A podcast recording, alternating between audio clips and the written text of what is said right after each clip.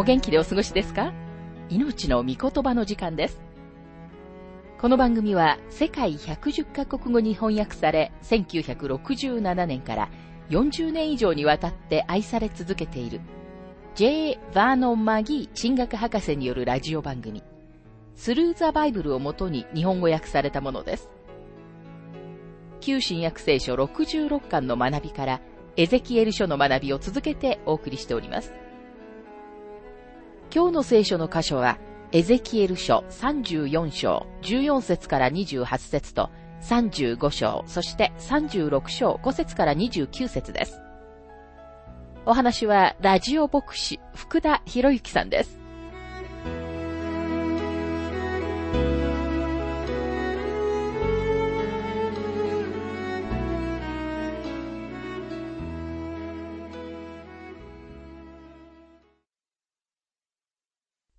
エゼキエル書34章の学びをしていますが、14節から15節私は良い牧場で彼らを養い、イスラエルの高い山々が彼らの檻となる。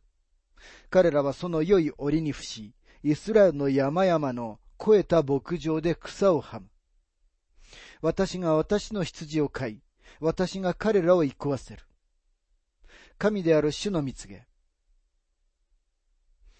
神様は彼らを良い牧場で養われ、彼らがそこに伏す時にも安全です。明らかにこれは将来の時の話です。今日イスラエルの地は全く安全に伏すことのできるような場所ではありません。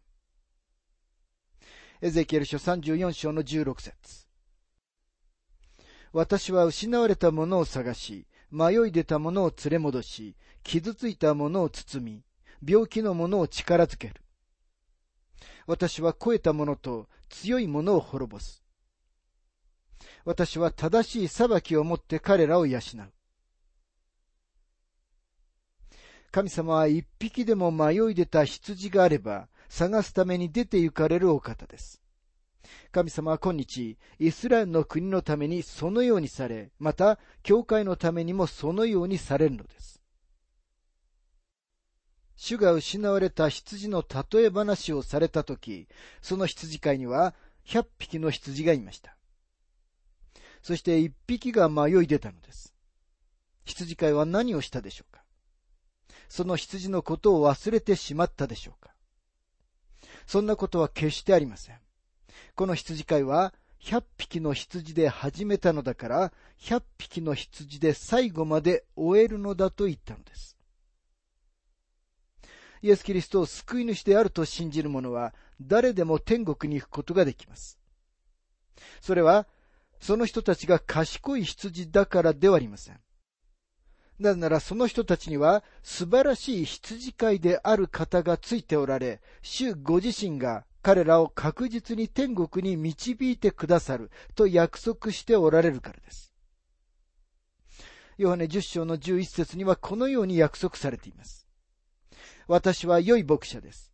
良い牧者は羊のために命を捨てます。同じくヨハネ6章の37節父が私にお与えになる者は皆、私のところに来ます。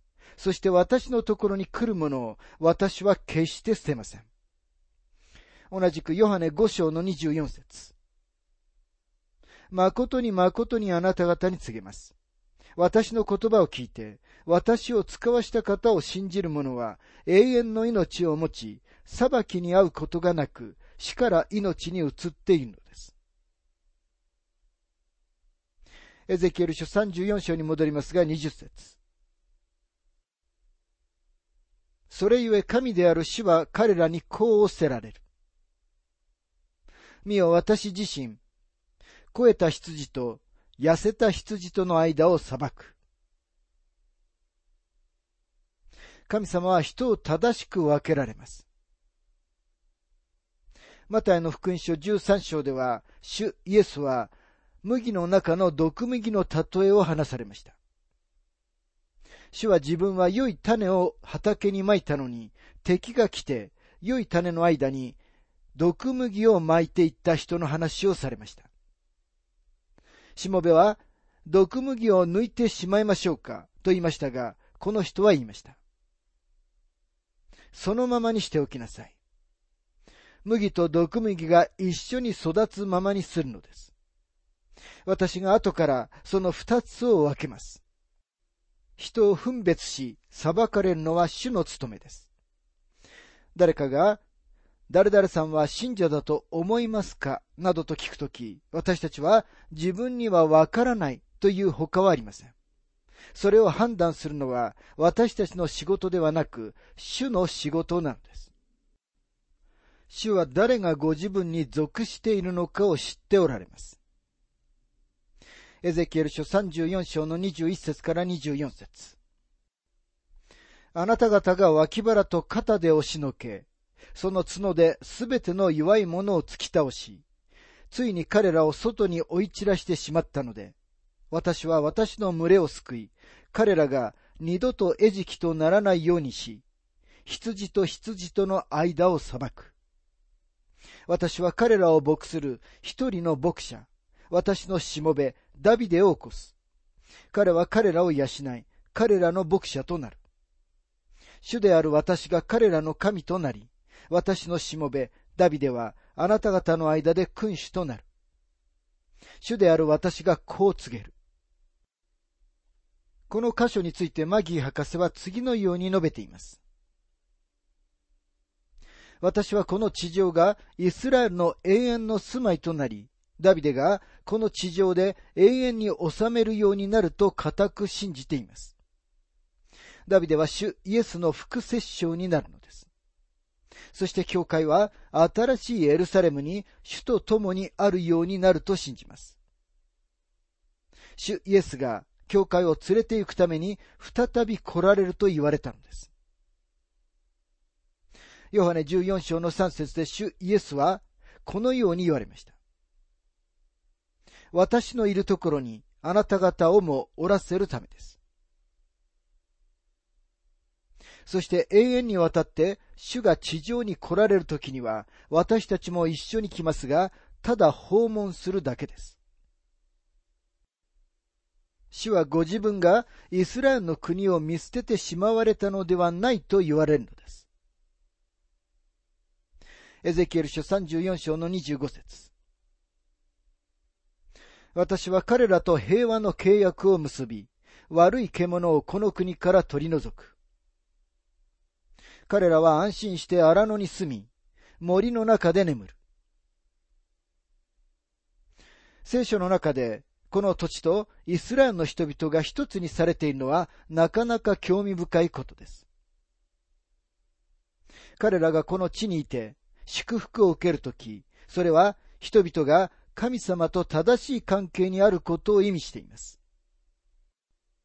28節彼らは二度と諸国の民の餌食とならず、この国の獣も彼らを食い殺さない。彼らは安心して住み、もう彼らを脅かす者もいない。彼らは二度と諸国の民の餌食とならずという日がやってきます。神様が語られるとき、確かにご自分の言ったことを行われます。さて、エゼキエル書35章の学びに入りますが、35章と36章は、イスラエルの将来の回復を取り扱っています。民が平和のうちに、あの地に回復される前に、二つのことが起こらなければなりません。それはエドムが裁かれ、イスラエルの過去の罪が裁かれて許されなければならないのです。ここでエドムに予告されている裁きは成就されましたが、これは同時に私たちの時代からさらに将来のイスラエルの敵たちに対して用意されている裁きの予言でもあります。35章はセイル山、あるいはエドムが裁かれ、取り除かれることを扱っています。このことは、イスラエルがこの地に回復される前に起こらなければなりません。エゼキエル書35章の1節から4節次のような主の言葉が私にあった。人の子よ、顔をセールの山に向け、これについて予言して言え。神である主はこうおせられる。セールの山よ、私はお前に立ち向かい、お前に私は手を伸ばし、お前を荒れ果てさせ、荒廃した地とする。私がお前の町々を廃墟にし、お前を荒れ果てさせるとき、お前は私が主であることを知ろう。この説はエドムのことを指しています。そしてエドムには岩を刻んで作ったペトラとして知られる町がありました。町は今もそこにありますが、これ以上に荒れ果てた場所は他にはありません。エゼキエル書35章の5節お前はいつまでも敵意を抱き、イスラエル人が災難に遭うとき、彼らの最後の刑罰のとき、彼らを剣に渡した。神様はエドムへの裁きの理由を述べられます。エドムはヤコブの兄弟であったエサウの子孫です。エサウはヤコブの敵の中でも最も無情でした。そしてエドムの人々はおそらくイスラエルのどの敵よりも民を傷つけたと思います。エドムは今日のこの世での神様の敵を表し、この敵は終わりの日に反キリストのもとで神様に対抗して立ち上がります。エゼキエル書35章の9節私はお前を永遠に荒れ果てさせる。お前の町々は回復しない。お前たちは私が主であることを知ろう。エゼキエルは前に、エゼキエル書25章の12節から14節で、エドムの裁きに言及しています。そこにはこのように書かれています。神である死はこうおせられる。エドムはユダの家に復讐を企て、罪を犯し続け、復讐をした。それゆえ神である死はこうおせられる。私はエドムに手を伸ばし、そこから人も獣も立ち滅ぼし、そこを廃墟にする。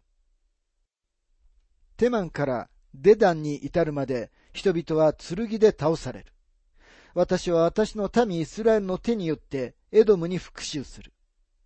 私の怒りと憤りのままに彼らがエドムにことを行うとき、エドムは私が復讐するということを知る。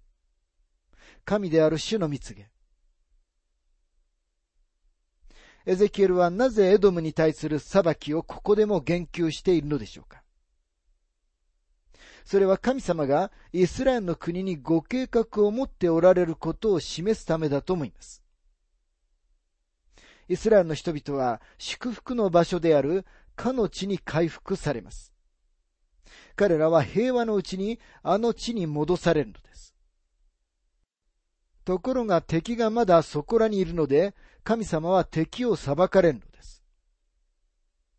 人々はあの地に戻り、神様を礼拝し、平和と祝福のうちに生活します。彼らのためになんと輝かしい将来が用意されていることでしょうか。さて36章には、イスラエルがあの地に回復される前に、イスラエルの罪が裁かれ、許されなければならないことが書かれています。エゼキエル書36章の5節それゆえ神である主はこうおせられる。私は燃える妬みをもって他の国々、エドム全土に告げる。彼らは心の底から喜び、思い切りあざけって、私の国を自分たちの所有とし、牧場をかすめ奪ったのだ。神様は悪者が地を受け継ぐことはないと決めておられます。神様はそのことをはっきり示されました。マタイ5章の5節にはこのように書かれています。柔和な者は幸いです。その人たちは地を受け継ぐから。柔和な者は今日はまだ地を受け継いでいません。悪者たちが地を占領し、繁栄しているのは彼ら悪い者たちです。この章には、イスラエルの地が回復されるという事実に関する予言が書かれています。あの地をドライブしてみるだけで、この予言がまだ成就していないことがわかります。とても多くの人たちが予言の成就を四方八方に見ていると考えたがりますが、でも、神様が彼らをこの地に連れ戻されるとき、この地は祝福されるのです。しかし残念ながら今日、この地は祝福されてはいません。エゼキエル書36章の6節から8節それゆえイスラエルの地について予言し、山や丘、谷川や谷に向かって言え。神である死はこうせられる。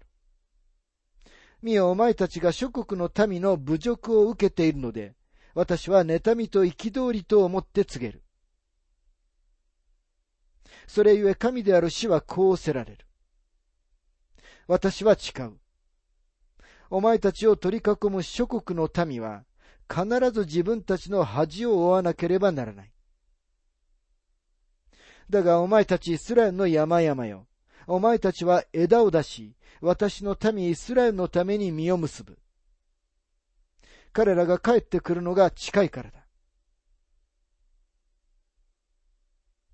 彼らが帰ってくるのが近いからだと書かれていますが、神様にとっての近いとは、私たちにとっての近いとは違います。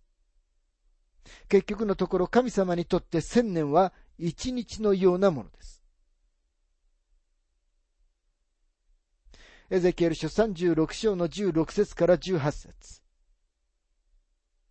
次のような主の言葉が私にあった。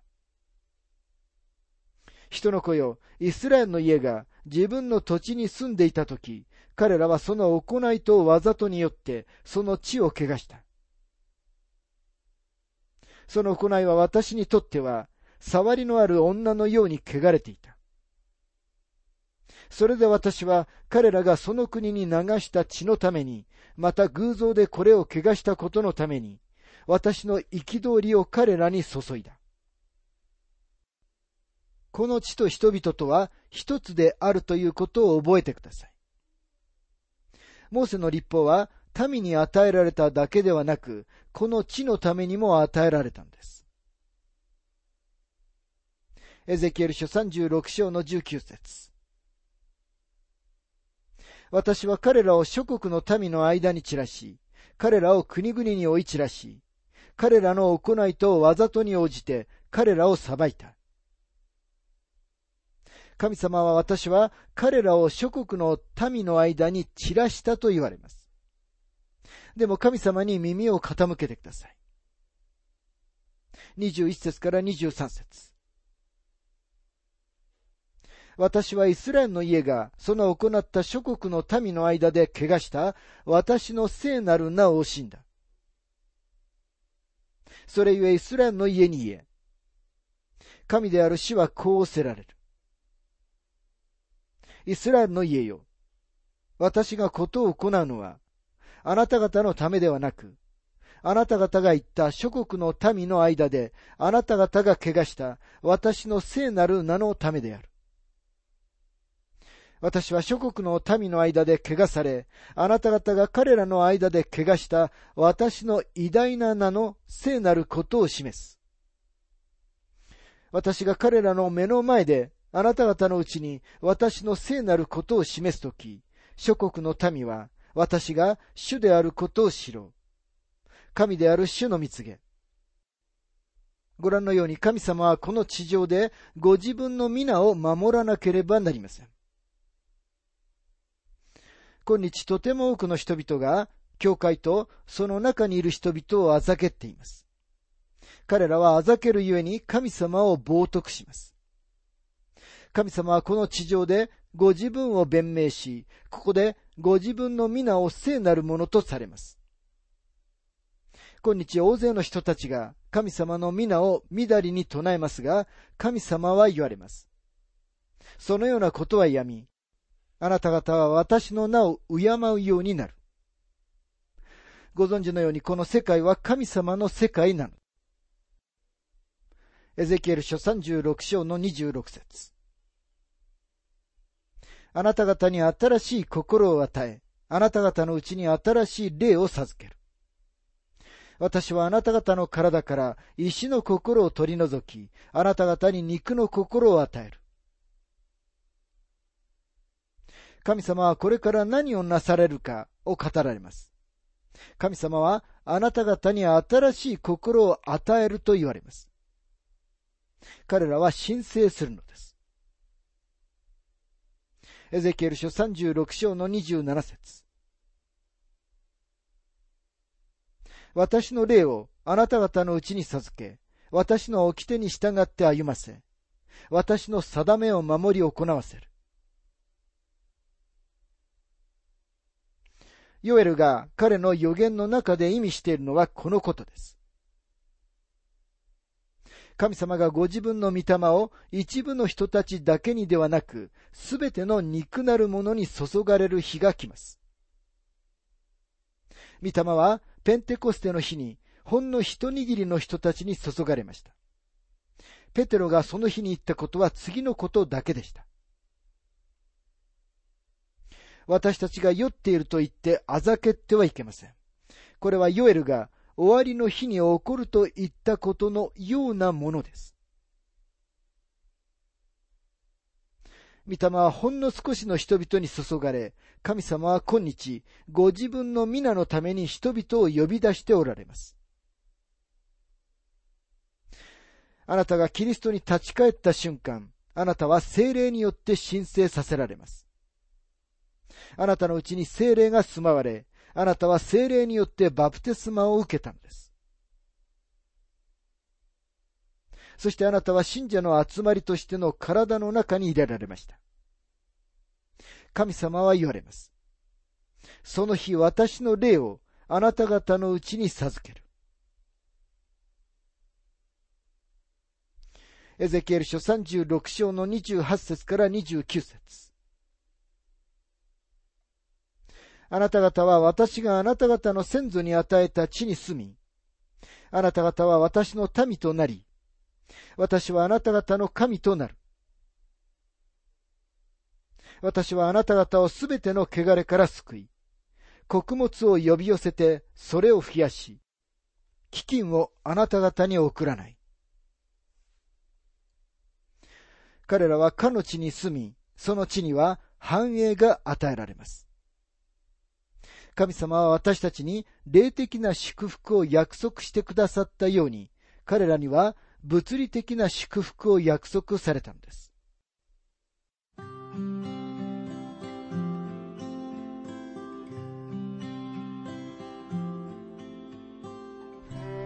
命の御言葉お楽しみいただけましたでしょうか？今回は神様の真の牧者というテーマでエゼキエル書34章14節から28節35章と、そして36章5節から29節をお届けしました。お話はラジオ牧師福田博之さんでした。なお、番組ではあなたからのご意見、ご感想、また聖書に関するご質問をお待ちしております。お便りの宛先は、郵便番号592-8345大阪府堺市浜寺昭和町4-462浜寺聖書協会命の御言葉の係メールアドレスは全部小文字で ttb.hbc.gmail.com です。どうぞお気軽にお便りをお寄せください。それでは次回までごきげんよう。